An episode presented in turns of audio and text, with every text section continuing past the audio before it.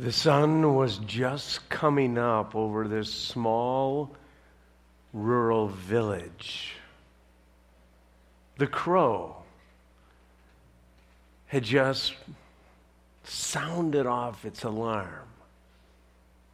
A couple hundred people called Nazareth home. Most of them were farmers. Nazareth was about 75 miles north of Jerusalem well off the beaten path, actually so obscure. Nothing really happened in this ordinary place. That was until now. Mary, who just turned 14 years old, she couldn't sleep. Birthdays are, are always special, but this wasn't about a birthday. Mary's parents had just told her about Joseph. She was excited and scared all at the same time. Getting married would change everything for her. She enjoyed her friends, the time of learning at the synagogue, and her family. But today, today would start her kiddushin it's a betrothal which would last a year. It was the talk of this small village.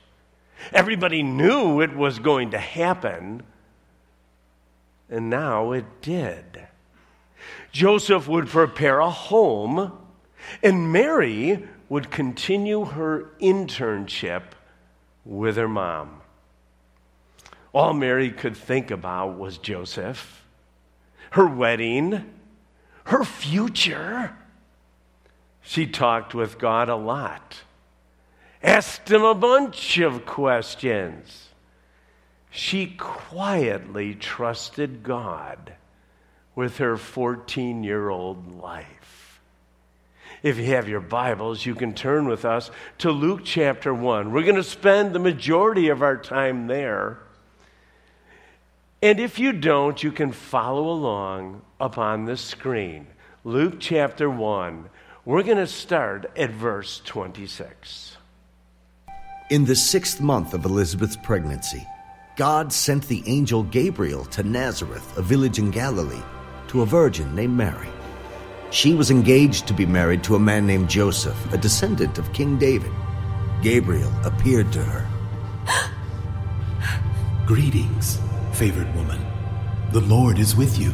Confused and disturbed, Mary tried to think what the angel could mean.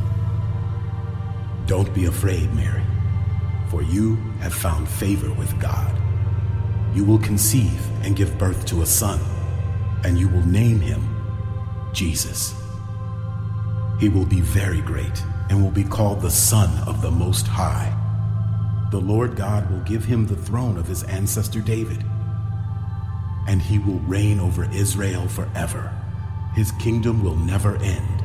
But how can this happen? I am a virgin. The Holy Spirit will come upon you, and the power of the Most High will overshadow you. So the baby to be born will be holy, and he will be called the Son of God. What's more, your relative Elizabeth has become pregnant in her old age. People used to say she was barren but she has conceived a son and is now in her sixth month. For the word of God will never fail. I am the Lord's servant. May everything you have said about me come true. And then the angel left her. Let's pray. Father, we are so grateful to be able to meet together to praise and adore the King of Kings. Yet, Father, if if we are a little honest, Christmas seems to come around every year. The story is read once or twice or three times each year. We hear the story, and sometimes it affects us, but most of the time, Father, it, it just passes. We would ask today, Father, that that you would give us some fresh eyes. That your spirit would be so abundantly active today, this morning, right here, that you would open our eyes. That we would perhaps experience a little of the wonder, the love that you have shown us so consistently, but so precisely in this story. Lord, there are churches all over this county, this state, this country, and our world who are focusing on this amazing story. We pray, Father, that it would transform lives, that you would bring multitudes of people into your family, and that they would be called the sons and the daughters of God. We pray this in your a powerful name. Amen. I want to welcome you, especially if you're newer to Crosspoint Church. Our focus this Christmas season is going to be on a manger. On a manger. The event that shouted God's love and gave each one of us hope for the future. The arrival of Jesus, well, was the advent of love. And love certainly was a catalyst behind the incarnation according to John's gospel. A verse that is so very, very familiar with each one of us. But in John chapter 3, verse 16, for God so loved the world that he gave his one and his only Son. That whoever believes in him should not perish but have eternal life. Yet there was little doubt that Mary was a special player in God's redemptive plan. Christmas is all about God blowing away any kind of expectations and sharing with you and with me how much He loves us and desires a relationship, not just a relationship, but a rich relationship with each one of us. We all see that Mary, well, she was a huge player. And I'd like to start off even saying this because so many of us come from so many different backgrounds. But we do see the Virgin Mary differently because of that. Some traditions exalt her and even worship her. Others de emphasize her role and her person, and hey, after all, she's just an ordinary girl. I'd like to, well, this morning, strike a balance if I could, and be able to describe to you and encourage you to see a healthy biblical perspective. We'll start by reading Luke chapter 1, verses 26 through 28 again. You can open up your Bibles, or again, you can follow up on the screen. In the sixth month of Elizabeth's pregnancy, God sent the angel Gabriel to Nazareth, a village in Galilee, to a virgin named Mary. She was engaged to be married to a man named Joseph, a descendant of King David. Gabriel appeared to her and said, Greetings, favored woman. The Lord is with you few things jump out at me about God.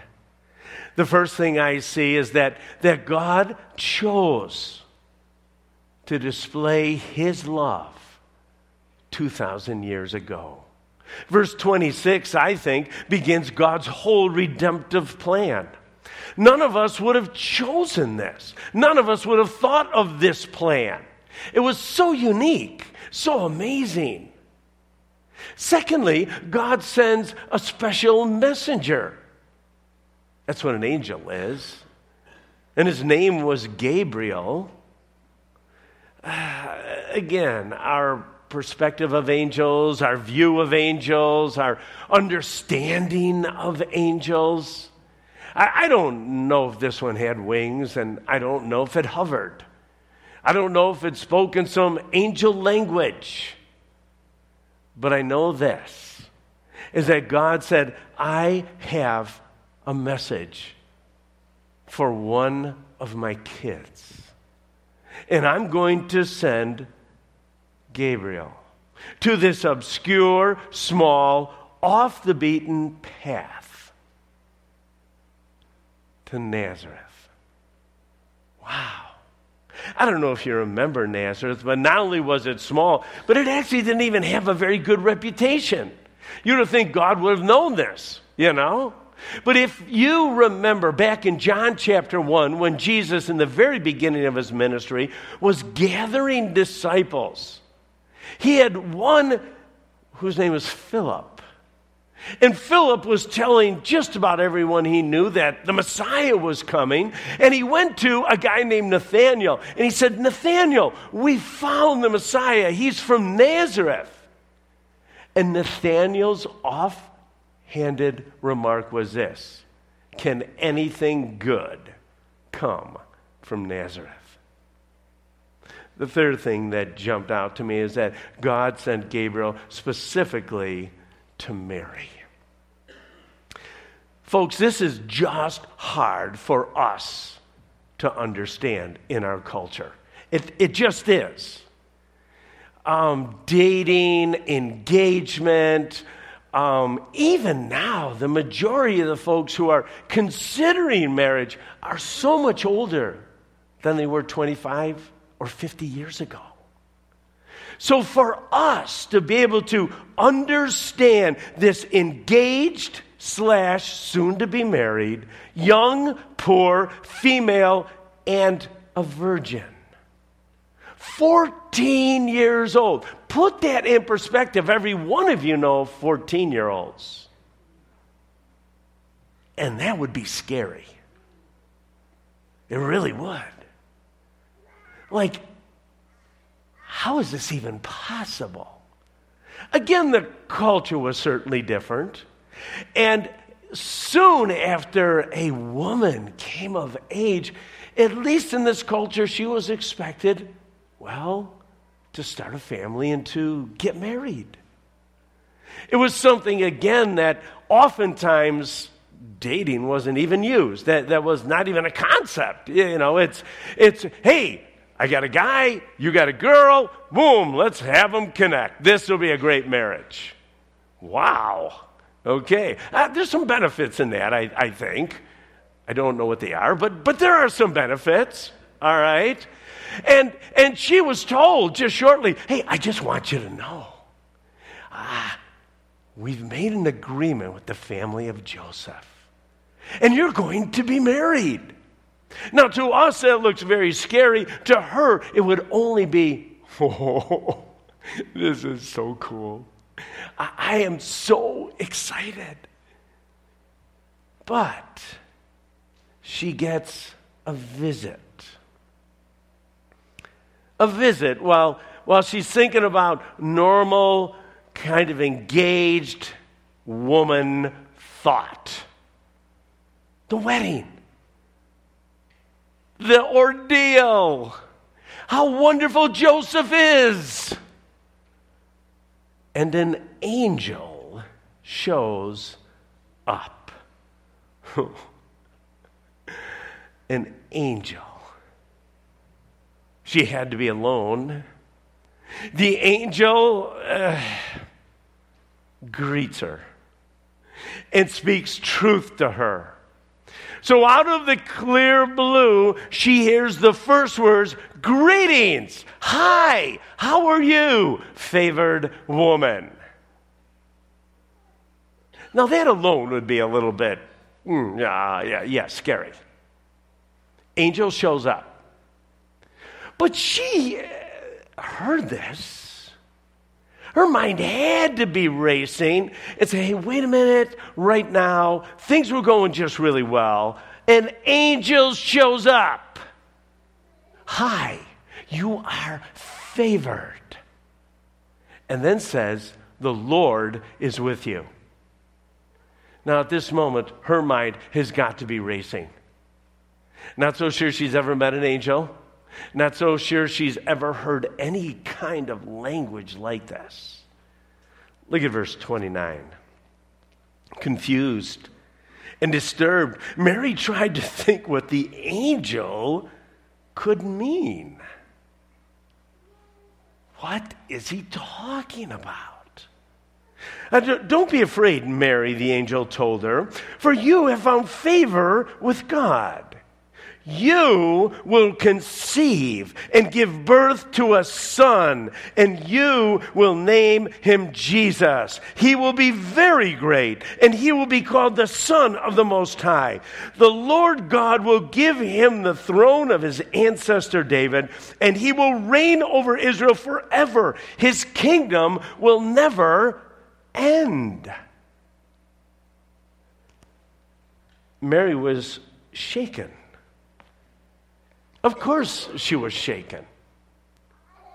The angel assured her, even a stranger, don't be afraid. Again, I'm not so sure how soothing that was at that exact moment. Some guy, you're not even understanding all this, greets you in the name of God and says, It's okay, Mary, don't be afraid. Now, initially, angels rarely bring comfort, right? I, I, mean, I mean, let's just face it. It's like, whoa. But this was not about judgment, this was about favor. In fact, she couldn't believe it. Mary knew as well as anyone that she was a sinner, that she needed a Savior, that she wasn't that special. She even have had to have heard about the prophecy. They had long waited for the Messiah, but but her from this small village, she had little means. Certainly this couldn't be happening to me. Although, again, we, we know she knew the Bible. We know she spent time with God. She, I mean, God chose Mary for a reason. And though fully revealed in the New Testament, the virgin birth is foreshadowed in the Old Testament all the way out throughout. Starting in Genesis chapter 3, God declared that the seed of a woman would crush Satan's head, a prophecy. In Psalm chapter 2, the psalmist predicts that at a specific time, the eternal second person of the Trinity would be born into the world. The only way for that to happen, as previously noted, would be through a virgin. In Isaiah, which we spent a little bit of time last week, Isaiah chapter 7, verse 14 records the startling prediction that a virgin will be with child and bear a son, and she will call his name Emmanuel. They've been waiting for the Messiah for a long time. They had these scriptures. The conversation was going back and forth. In some way, she qualified. She was a virgin but certainly confused and disturbed and afraid. But then the angel gives a message that would blow any normal 14 year old away. This is good news. It's news that would rock her world. But even in the very smallest way, everything would change. Everything would change. Mary, you will conceive. You are not pregnant yet, but, but you will conceive, and you will give birth to a son. You will call him Jesus, which literally means Yahweh saves. He will be great. Specifically, God's Son. Specifically, God in the flesh. He will be Israel's long awaited king, the Messiah who will reign forever. He ushers in the kingdom, but it will never, ever stop. This amazing child would be God incarnate, perfectly righteous in everything he thought, said, and did. He would die as a sinless sacrifice, providing himself as a substitute for sinners, offering his atoning death to save all from their sins. Now, this is unbelievably great news for the Jewish state. It's unbelievably great news for all of the world. The Savior, the King, the Messiah has arrived. But what about for Mary? Yes, she would have a Savior. But what about this life? What about her existence? This is going to be really odd. So look at her response. A response that could only have happened from someone who literally loved God with all of her heart. Look at verse 34. Mary asked the angel, But how can this happen? I am a virgin. The angel replied, The Holy Spirit will come upon you, and the power of the Most High will overshadow you. So the baby to be born will be holy, and he will be called the Son of God. What's more, your relative Elizabeth has become pregnant in her old age. People used to say she was barren, but she conceived a son and now is in her sixth month. For the word of God will never fail. Mary responds. She says, How? okay. How is this going to happen? How am I going to give birth to the Son of God? What's interesting, and it wasn't a response like, Are you kidding me? Or, I, I don't believe this. Like, no, no, th- th- this cannot happen. It was how? I'm not understanding this, Mr. Angel. So, this will happen miraculously. The Holy Spirit will, will come upon you, Mary. And God's power will surround you, Mary. And it will be so very evident. So, when you give birth to Jesus, he will be the sinless, holy Son of God. Whoa. Whoa. Uh, uh, the Bible doesn't always give us pauses. But I think there might have been a pause right here. I, I do. And then maybe right after that, maybe a gasp, maybe just awe. I, I don't know. But he gives a little more information. Hey, and behold, let, let, me tell you some other shocking news. You know your relative, Elizabeth, she's six months pregnant. She's 88 years old. Yes, uh, I just get letting you know, 88 year old Elizabeth. Now, Mary had heard the story of 90 year old Sarah, who had become pregnant because of God's miraculous working. But now Elizabeth?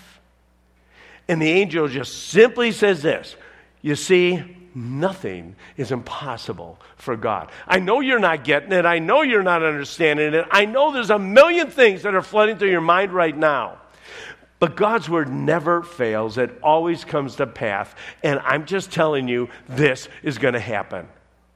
Then Mary's response in verse 38 it is amazing.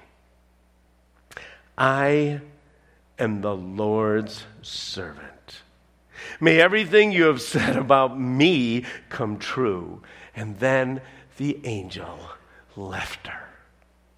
Literally, after she heard this unbelievable news, which sounds really, really good at first, she said, I am the Lord's handmaiden. May everything you just said come true. I embrace what you're saying. It was a response of obedience. You are my Lord. I am your servant. I could have never imagined this morning that this would be possible. Even a few years back, when I'm trying to think who I'm going to marry, nothing like this ever crossed my mind. Perhaps Mary had the fluffy thoughts first. And, and I call fluffy like the good things. Oh, I'm going to have a baby. Oh, this is so much fun. Oh, ah. And all of a sudden, whoa. Yeah, a baby, but the baby is going to be God. Oh boy. Like, how, how do I do this? How do I rear the Son of God? You see, submission to God's plan would cost her. And it was just starting probably to go through her mind. Mary, did you know all these things are going to happen? Oh, one of my favorite Christmas songs is Mary, Did You Know? And when that comes up, you all of a sudden get transported back into time. Because I'm pretty sure she didn't know all these things. And as the song, Mary, did you know your baby boy would one day walk on water? Well, I, I haven't thought about that. Uh, Mary, did you know that your baby boy would save our sons and daughters? Did you know that your baby boy has come to make you new? did you know your baby boy is going to give blind or, or sight to a blind man? He's going to calm the storm with his hand. Do you know that this baby used to live where angels trod? And when you kiss this little baby, do you, do you understand you're kissing the face of God? Then near the end, do you, do you know that this baby is the Lord of all creation? That one day he would rule all nations, that he is heaven's perfect lamb, and that you are holding the great I am, who's been around before time began. I'm pretty sure she didn't. And I'm pretty sure she didn't know all that she signed up for. But she did know this. She knew that most would not believe her, that she was unfaithful to Joseph. She knew that for the rest of her life, she would be disgraced because of apparent unfaithfulness. She knew and hadn't talked to Joseph yet that Joseph could divorce her. And, and again, this is hard for us to understand, but this engagement, year long engagement time, was just as good as being married. Except that the marriage was consummated when the wedding ceremony actually happened. And even worse, would she get stoned? No, no, I, I couldn't get stoned because then I couldn't have the baby. Things went a little fuzzy for her. In fact, Mary trusted God so much that even when the details were fuzzy,